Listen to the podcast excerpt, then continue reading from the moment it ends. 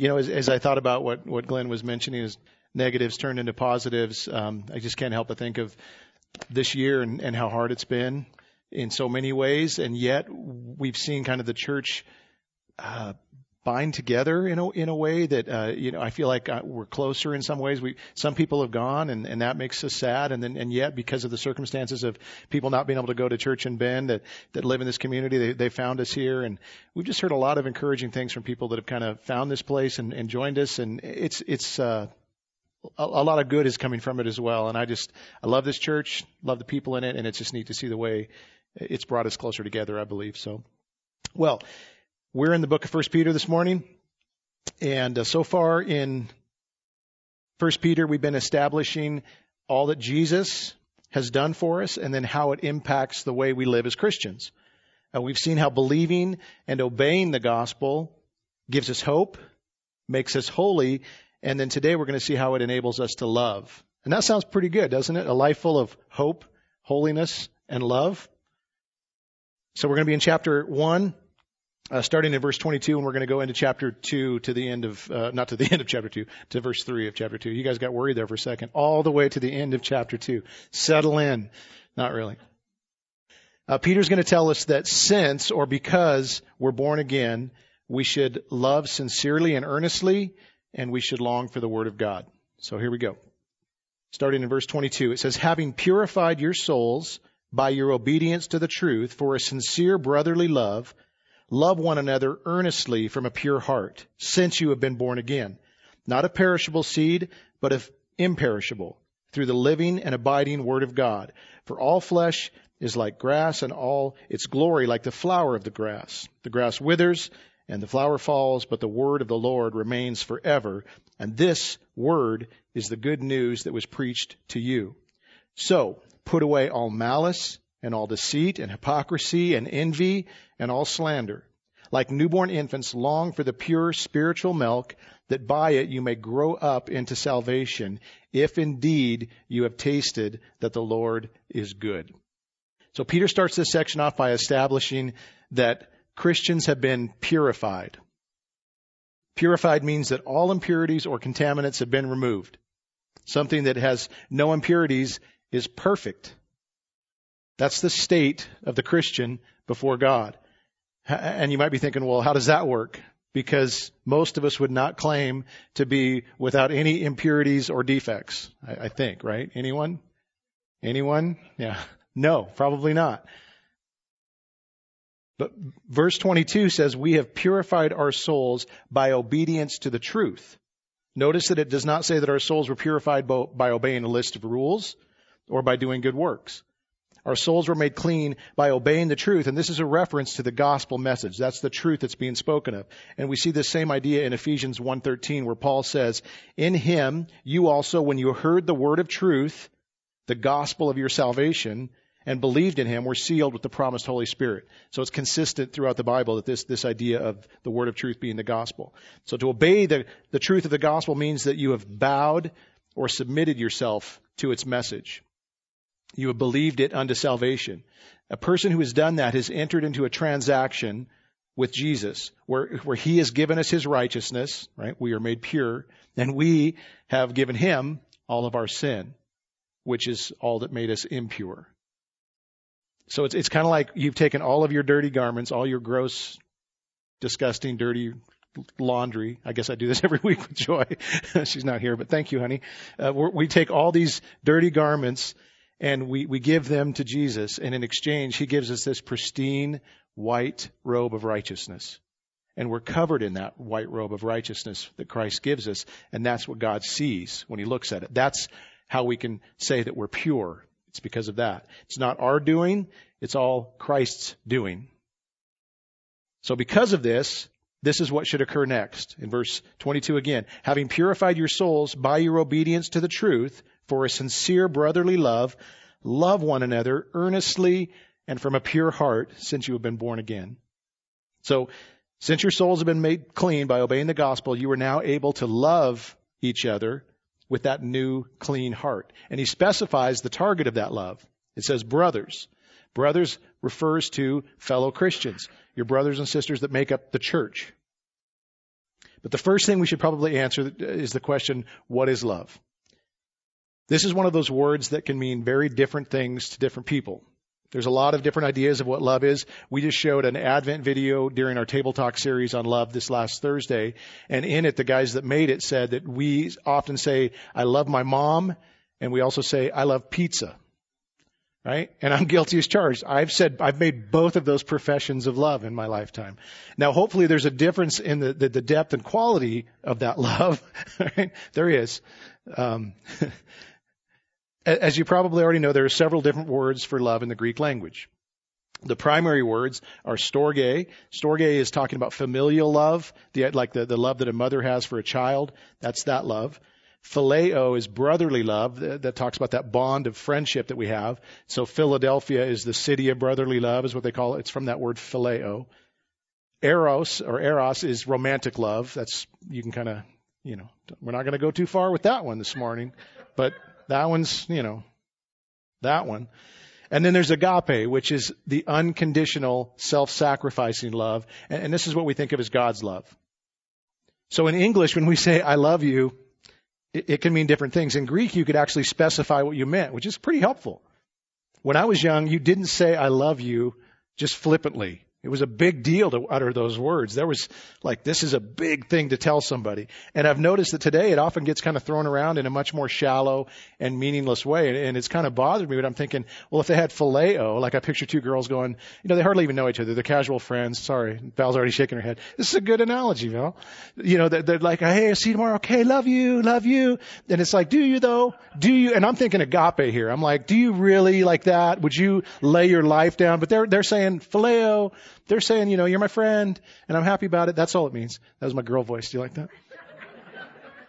Sorry. In verse 22, interestingly, both phileo, brotherly love, and agape, unconditional love, are used. And we, you don't see that necessarily when you read it, but they're both there. So verse 22, if I were to read it that way, it says, having purified your souls by your obedience to the truth for a sincere phileo, agape one another earnestly from a pure heart. So it's assumed that Christians will have brotherly love for each other. And Peter's saying, hey, go even further and have this self-sacrificial, unconditional love for each other as well. And he gives two descriptors of this love, sincere and earnest. And we're going to talk about both of those more uh, in a minute. But first, I want to just make sure that you know that it's possible for us to do this. that might sound funny, but it doesn't always seem like people think that it's possible or it's true. We can love brothers or brothers and sisters in Christ sincerely and earnestly. And the reason I'm pointing this out is because of two things that I've seen in the church. One, there are a lot of professing Christians that seem to really struggle with this. They have a hard time doing this. Maybe it's because they've been hurt or betrayed, even within the church. But, but something's happened to where they've closed themselves off and this isn't even an option for them. And, and that's one reason. The second reason, and I don't know if you've noticed this, but some people are really, really hard to love. no, it's true. some people just seem to go out of their way to be as prickly and miserable and unlovable as possible. I don't know if you, I don't have anybody in mind. Like look up, you know. Uh, so, so the question is, well, how can we love people if either of these things is true? Don't we get a pass? You know, if, if we've been hurt by somebody or if we determine that someone doesn't deserve our love or isn't worth loving, don't we just get a pass at that point? And I know some of you are hoping that I'm going to say yes to that. No, you don't. And the reason that you don't is because, as I would lovingly remind you, Jesus didn't think that way. And praise God that he didn't. Because I have betrayed him over and over. I have hurt him I have added to the pain that he endured on the cross. I would go so far as to say that I have been cruel to him. And I've also made it really, really difficult for him to love me. And yet, he sincerely and earnestly does anyway. And he's proven that by going to the cross in my place and dying for me. In First John, or I'm sorry, just regular John, not First John, regular John. John 15:12, Jesus said, "This is my commandment, that you love one another as I have loved you. And then he says, Greater love has no one than this, that someone lay down his life for his friends. There have been times when I've hurt people and or made it very hard for them to love me. Even in this church, there's relationships where I've said things, done things, maybe not intentionally, but I know that there's been times when I've hurt people and I've made it very difficult to love me. And people have persisted to do so anyway. And I'm so grateful for that. What a remarkable thing in a throwaway society that somebody would persist in doing this. And I'm very grateful for that. And I've had to do the same with some of you people. Just so you know. I've got a problem with you people. it's like, we don't celebrate Festivus, so you don't have to worry about it. But, but the same is true. You know, we, this is reciprocal. We hurt each other, we give reasons not to love, and then we persist to do it anyway. This is what Jesus modeled for us, and he wants us to follow this, and then he wants us to model it for others so that they can see what Christian love looks like. So the good news is that neither of these conditions, these things that I've mentioned, make it impossible for us to do what Jesus has asked us to do, what he wants us to do. And the reason uh, that it's possible to love in spite of these realities is given in verse 23. He says, Love one another sincerely and earnestly, since, because you have been born again, not of perishable seed, but of imperishable. Per- perishable seed is talking about natural birth, and imperishable seed is talking about supernatural birth. Okay? And then he gives this example of, of, well, first he says, through the living and abiding word of God. But then he goes to Isaiah and he says, all flesh is like grass and all its glory, like the flower of the grass. The grass withers and the flower falls, but the word of the Lord remains forever. And this word is the good news or gospel that was preached to you. So, so he's saying the gospel, because of this new birth, because we're born again, the gospel is alive in us, and that means God's love is alive in us. Peter kind of gives the tale of two seeds here. One represents natural birth, one supernatural. But because we've been born of the Spirit or born from above, we've been made a new creature with a new heart that's capable of love that wasn't before. And, and it's something that enables, enables us to have that agape love like God has for us.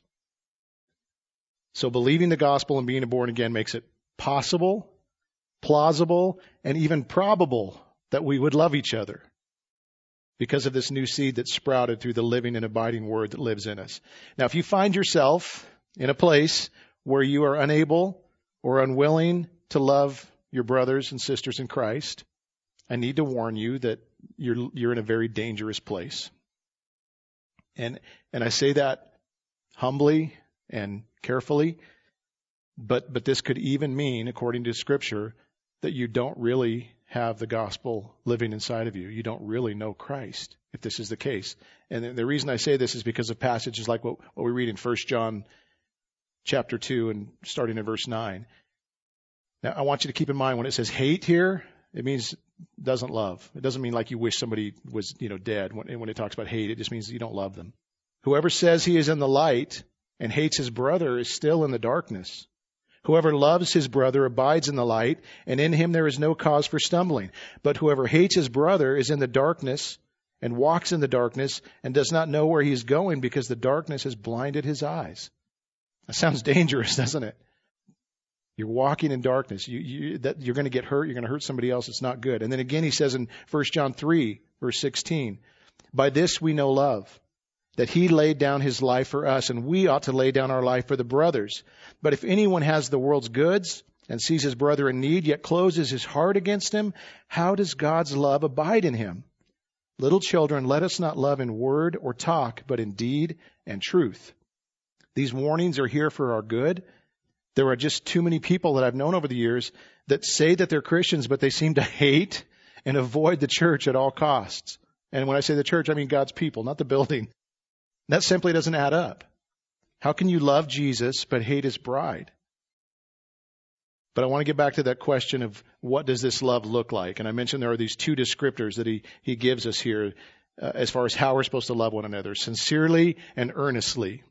Sincere just means without hypocrisy. You're not faking it or pretending uh, that you know to care when you really don't. Have you ever been around somebody that just they act like everybody's their friend and they act like they like you and you know they don't. It's just like you know sticky sweet and all that. That's what it's talking about here. And and according to folk history, this word sincere, it, it actually came from two Latin words, uh, sine without and cera wax. So without wax is the word. And, and the, the idea was that if you were a pottery maker in those days and you made a pot that had a couple of blemishes and maybe a little crack in it that you didn't want anybody to see, you'd, you'd fill it with wax and and then you would sell it as though it was in you know its integrity was intact and it was in perfect condition, and you would say that you know that, that it's good. Well, a, a smart buyer would hold that pot up to the sunlight and look to see if it was sincere, if it was without wax, and that's kind of the idea here. Christ wants our love for each other to be without wax, and He wants that to be clear to everybody who sees it. Um, one of the things I love the most about our church over the years is that it's always been a sincere church. sometimes that means it looks messy, and sometimes it means that it's not, you know, it's kind of a beautiful mess, we like to call it sometimes. But you don't have to fake it here. We don't put on airs. We don't to pretend to be something we're not. We're a bunch of cracked pots, and, and we don't have to hide that. I know I just called you a crackpot, but it's it's meant in love. no, we're broken people, and we and we know that, and it's okay for us to to be sincere about that. Uh, we don't want to stay that way. Obviously, we want Christ to change us and so forth. But but because we can be sincere in our actions, it helps us to be sincere in our affections for each other. You know how that see how that works. And I love when I hear somebody come in and say, "This this place is real. These people are real." I I didn't feel like it was a you know everybody was pretending. And and, I, and there's not a lot of churches, unfortunately, that I've been in over the years that have been that way. Usually, you just have to pretend like everything's good and you have your stuff together, and and that's what we do. And we we don't do that here. And I I love that. And and the cool thing is that we all know, if we're being honest, that Christ is the best thing about us. Right? He's the best thing about me and he's the best thing about you. And that makes us lovable as Christians. That's good. Well, the, the other word that it gives here is earnest, which, which means full of intention. Our love should be sincere. It should also be earnest. Uh, this word also kind of implies intensity, which I think is kind of funny. So it, it, fervent might be a better word. Love fervently. And all I could think about, I can't remember which grandkid it was, but it was one of your kids. They would, uh, I think it was, it might have been Charlie, it might have been Theodore when they were really little, uh, they would they would want to just love you and hug you, and they would start to kind of grit their teeth and you know shake because they would just want. And, and I remember it was like, well, wow! But there was this fervency and this love that they wanted. Was it Charlie? Yeah, it's, it's just I loved it though. It was like, okay, wow, that's you can see the fervency and this love she wants to give you. And we probably shouldn't do that, right? that might scare people away. We can post, you know, you guys can go out and greet, and just when you see somebody in the parking lot, just, you know, start shaking and gritting your teeth and see if they come in. but but the question is now, you know, how do we love each other sincerely and fervently? How do we do this? And I, I, three ways came into my mind, um, and it's these: decidedly, intentionally, and practically. Uh, decidedly means we just make up our minds to do it. Love is more than a feeling or an emotion. It's a determinate decision. It's something that we choose to do whether we feel it or not, whether the other person deserves it or not. If you're married, you know exactly what I'm talking about. Okay. There are times when you feel in love and it's easy to love. And there are times when you may not feel that. And you know what? You love anyway. You decide to love that person. I remind Joy often that she has to love me because Jesus said so. and it's working. You know, 30 years in, we're doing good. So we do it decidedly, but we also do it intentionally. And when I think of intentional love, I think of the Good Samaritan. He, his love compelled him to action, compelled him to do something. You can't just tell people, be warm and fed and, and walk on like you've done something, you know, and you haven't. That's not, that's not love. That's not an, you know, that, that doesn't work. Love takes effort and it takes sacrifice. So we need to find ways to express our love and to employ our love. And one of the best and most organic and easiest ways to do this is when we are in community together. I, you know, people always look for a shortcut as far as how to, to get this into their life. And the, and the answer is, we say this over and over again, be the church, be with other Christians. We call it, um, you know, the idea of doing life together. Do life together. If you're not doing that, if you're avoiding the body of Christ and avoiding Christianity and avoiding, you know, this kind of, quite frankly, vulnerability and accountability and commitment, you're going to miss out on all of these things. You can't get it on a Sunday looking at the back of somebody's head, no matter how nice the back of that head looks. Uh, you're not, you're really not going to, everybody just looked at the back of the person's head in front of them. Sorry. You're not going to get that, right? we get little bits of it, and that's one of the things I love about sharing time here is that we get we get little glimpses of it, but when we actually spend that time together, that's when it begins to happen. We we see Jesus doing this with the 12 disciples. They hung out day in and day out, and you look at the way they loved. And you, and we see this quite frankly in the Trinity. Uh, for all eternity, the Father, Son, and Holy Spirit have lived in this communal relationship of love. Right? And we need to do the same thing. This is where sincere and fervent love can really begin to happen. But that means, again, you have to make yourself available. You have to be willing to plug in and put yourself out into many things, as many things as possible. If you wait for people to come to you, it may not happen. And I see so many people that do that. They they kind of just sit back and they they hope that somebody will just invite yourself and come, join. Be intentional about pursuing relationships in the church. If it's something you struggle with, just commit to being intentional about this. Decide to do it. Find ways to, to go out of your way to make other people feel loved. Uh, if we all did this, if we had this mindset when we walked in on a Sunday that I'm going to go up and I'm going to just try to make three people today feel loved. It could be just walking up and saying, you look fantastic today. It could be, man, I'm so glad you're here today. It could be, I mean, it doesn't take much to make somebody feel loved and special you know, throughout the week, an email, a text, a, a, phone call, so many things that we can do just to remind other people that they matter and that they're loved. It means the world to me when I when it happens to me as well. So lead the charge of loving others, which brings me to the last way that, that we love others, and that is practically.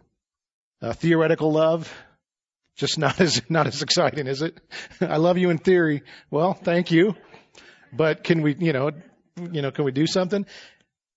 Remember what it said in 1 John 3:18, "Little children, let us not love in word or talk, but in deed and truth, actions and truth." If you're like me, um, I, it really helps to have a target to aim at. Uh, I think you know sometimes I've had to learn this with my wife over the years. When she gives me a target, way easier to hit the target. When she doesn't, I'm shooting arrows into the air, I'm shooting them at the ground, I'm shooting them all over the place, and it's like, what makes you feel loved? Give me a target for a long time I was doing the dishes, thinking this is what would make me feel loved, so I'll do that. That ain't it. It didn't work. You know, she just wants me to walk up and put my arm around her. That's way easier than doing dishes, by the way. So, anyway, we need a target. 1 Corinthians 13 gives us a target. You know, we've relegated this passage to weddings, but this is really about how Christians treat each other in the church. So listen to 1 Corinthians 13, 4 through 7. Love is patient and kind. It doesn't envy or boast. It's not arrogant or rude. It doesn't insist on its own way. It's not irritable or resentful. It does not rejoice at wrongdoing, but rejoices with the truth. Love bears all things, believes all things, hopes all things, endures all things. Jesus is the personification of this list. You take out the word love and you put Jesus' name in there. Jesus is patient. Jesus is kind. Jesus doesn't envy or boast. He's not arrogant. He's not rude. He doesn't insist on his own way. He's not irritable or resentful. Jesus does not rejoice at wrongdoings, but he rejoices with the truth. Jesus bears all things. Jesus believes all things. Jesus hopes all things. Jesus endures all things. Be like Jesus, right? That's who we're supposed to be like. That's the target that we're supposed to aim at. If you want to love others practically, play follow the leader. you used to play that when you were a kid. That's the leader. Follow the leader. I find it helpful also to think about what the opposite of something is to understand something better. So, so he's telling us to love each other sincerely and fervently. Well, what's the opposite of that? Well, that's what he's going to mention in chapter two. Peter's going to give us a list of what it looks like to not love other people. And, and quite frankly, this is what we would gravitate towards in our old nature. If we weren't born again and weren't given a pure heart, this is what we would gravitate towards. And so he's saying these are the things to take off like a garment, take them off, put them away. And and if you when this list is gnarly, by the way, it's one of those like Sunday mornings like, ooh, we get to go through an ugly list today in church. Yep, we do. But when you think about it, as I read this, I thought this sums up social media perfectly. If you wanted to sum up social media right now, malice, deceit, hypocrisy, envy, slander. It's like, welcome to Facebook. They should just have that, you know, as their tagline. That's it. Not always, but a lot of it. So it says in, in chapter 2, verse 1, so put away all malice and all deceit and hypocrisy and envy and slander.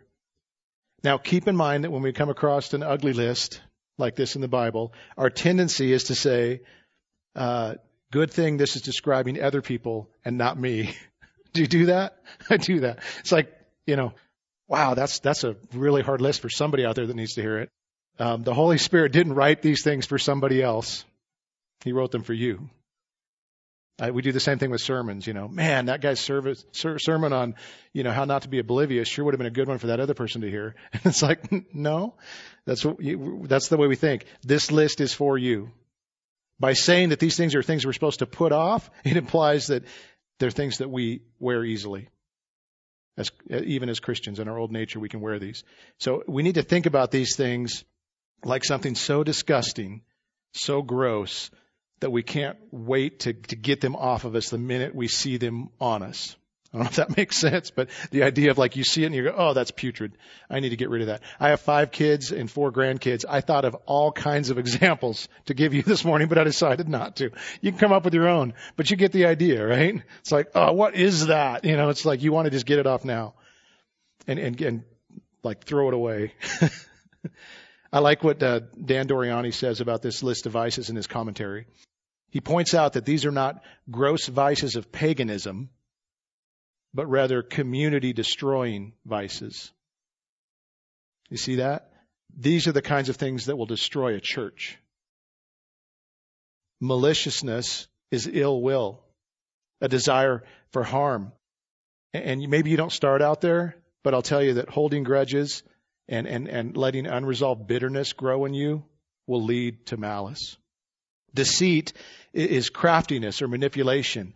It's uh, the old Greek word meant to catch with bait. That's kind of a weird picture, isn't it? It's like, you know, it's this idea of you're, you're going to manipulate somebody to get in to do what you want. You kind of treating people like pawns on a chessboard to just move them around, and it's kind of a gross, gross thought, isn't it? Hypocrisy means being two-faced. Uh, the word was used to describe an actor on a stage, like a pretender. The, it's the opposite of being sincere or without wax.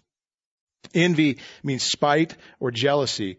The idea of they have what I want and I deserve it more than they do. And then, of course, slander is backbiting, and gossiping, talking about people in ways you wouldn't talk to them to their face. None of these belong in Jesus' church. And I wish I could say that this list doesn't describe me, but that would make me even more of a deceitful hypocrite. Right? It's it's uh, pretty clear why these characteristics are unbecoming for someone who follows Christ. They don't look anything like him. You can't do these things and love someone at the same time. And the cool thing is that the gospel is the solution to all of these things. The gospel isn't something that just happens to you when you get saved. It's something you need to continually fill yourself with. As you fill yourself with the truth of the gospel, this is who Jesus is. This is what he's done for me. This is how he's loved me. And as I pour that into my life, guess what it displaces? This crud. It just, it just removes it. It gets rid of it. It's hard to focus on the gospel and do stuff like this. Well, when we put something off or take it off, we need to replace it with something. Verse 2 says that like newborn infants, we are to long for the pure spiritual milk, that by it we may grow up into salvation, if indeed you have tasted that the Lord is good. So as recipients of salvation, we have tasted that the Lord is good, so it's assumed that we will now long for this spiritual milk that he's talking about.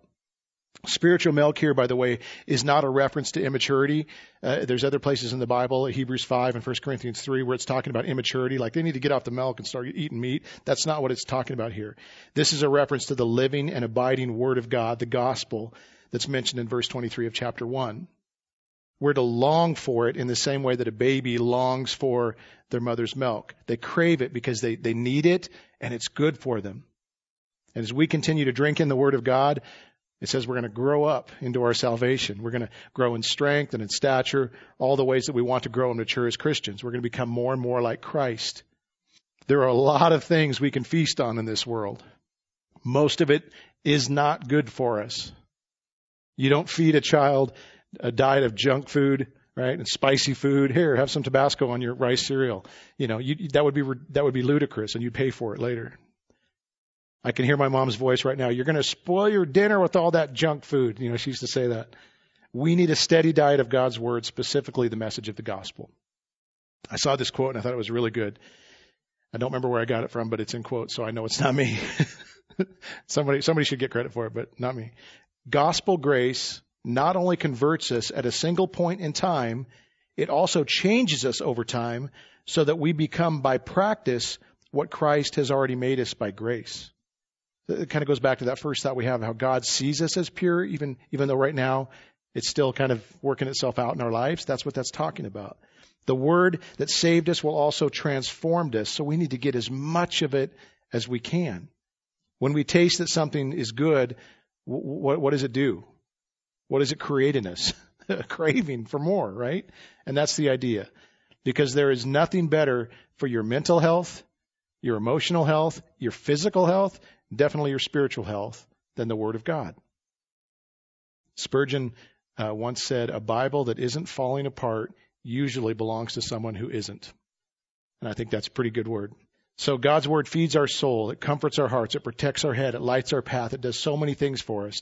And, it causes us to grow up in our salvation. And that means that this growth is a process. I wish it was instant. I wish that like when you believed, boom, you were a mature Christian that didn't sin anymore.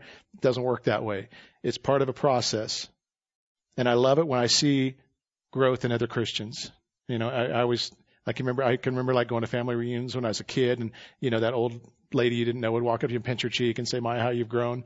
I feel like that sometimes as a pastor. I, I see somebody that's just like, "Oh, I want to go up and grab their cheek and be like, you know, my, how you've grown." It's so cool to watch God's word transform a life and mature somebody and change them. You know, I I, for, I was an anger. It's funny because my kids don't even remember it completely. My boys remember it well. The girls not so much because they're younger. I used to have a horrible temper. I was just a really angry person. And if you were to ask the boys, gosh, sorry, it wasn't, it's not in my notes, so this doesn't count for, uh, if you were to ask the boys, they would say, yeah, we remember that. We remember you throwing chairs across the room and losing your, you know, mind. And, uh, and it's just horrible for me to think about that because I remember it too. But I asked the girls and they're like, no, nah, you, I don't remember you really getting mad at all. You just don't get angry. I remember there were times when I thought, why isn't he getting angry? And I mean, it's just weird to see that but that's the gospel transforming me. It's not me, it's, it's, it's Him. So if you have tasted and seen that the Lord is good, why wouldn't you devour His word every chance you get? There's an old adage that stuck with me that I heard a long time ago that, that is proven to be true. No word, no growth. Little word, little growth. Much word, much growth. And arguably the most telling sign of a Christian the growth of a Christian is the way we love others. As we become more like Jesus, we will love people like He loved them, decidedly, intentionally, practically. And that kind of love is very powerful. Jesus himself said in John chapter 13, verse 34, A new commandment I give to you, that you love one another. Just as I have loved you, you also are to love one another. By this, all people will know that you are my disciples if you love one another. I want people to know that I am one of his disciples. I want them to look at me and go, oh, I know who he belongs to. Unconditional, self sacrificing love also authenticates the reality of the gospel. And unfortunately, the opposite is true too. When a person calls himself a Christian but then conducts himself in an unloving, unchristlike way, what does it do to their testimony? People can easily just dismiss the validity of that claim that that Christ is real. Well, as I mentioned, 2021 is upon us. We've gone through a lot of changes this year, and I'm not really a New Year's resolution kind of guy. Uh, but if I were, and we were to make one as a church, it would be this that we would be known for the way we love God, that we love each other, and that we love our community. You know, that might sound just like simplistic, but th- there's a lot of things churches want to be known for today. That's, that's a pretty good thing to be known for. That means that we would all kind of stand out as cheerful and good and kind and selfless and humble, that they would see Jesus when they, when they looked at us. Love one another. There's, there's an old story. Uh, fourth century theologian Jerome tells us about the apostle John. And, and they said when it, when the apostle John was super old and, uh, and frail and unable to walk, so this would have been after Patmos, you know, they tried to kill John, he wouldn't die. So then they just brought him back home, I guess carried him around on a mat, brought him to the weekly gatherings. And, uh, and this is what he would say. They'd bring him in and they'd want to hear what the apostle John has to say, right? It's the apostle John. What's he going to say? This is what he said. Little children, love one another. And the next week they'd bring him in and they'd be like, what's he going to say? Come on, John. What are you going to give us? What are you going to give us, John? Give us something good. And he would say, little children, love one another. and, it got to the point where they would get kind of irritated. Like week after week, this is all you say. And finally somebody just asked him, was like, you ask him. I don't want to ask him. You ask him. And they asked him, Master, why do you always say this? And the disciple whom Jesus loved replied, It is the Lord's command and if this only is done, it is enough. Love is on display for us uh, through the communion table today. I love communion because it's just a reminder of the person and work of Christ. He loved us so much that he was willing to go and have his body uh, broken for us and his blood shed for us so that we could have life. Communion is a reminder of who he is, what he's done for us, and, and now what we do from there. So I'm going to pray, and then we're going to come up, and uh, we don't all take it together, come up, and then go back, pray, enjoy, worship, and have communion. Lord Jesus, thank you so much that even though you could have easily uh, decided that we weren't worth loving, that we weren't worth dying for, uh, you didn't do that. You you willingly went to the cross, knowing who we were, knowing uh, everything about us, and yet you still wanted to go and do that for us. And, and this is what we remember now uh, your body broken and your blood shed for sinners like us. And we are grateful and we pray that, that the belief in this, your death, your burial, and your resurrection would cause transformation in us, cause love to flow out of us. The same love that, that you gave to us on the cross would flow out of us to the people around us, starting in this place right here and spilling out into the community. And we ask that in Jesus' name. Amen.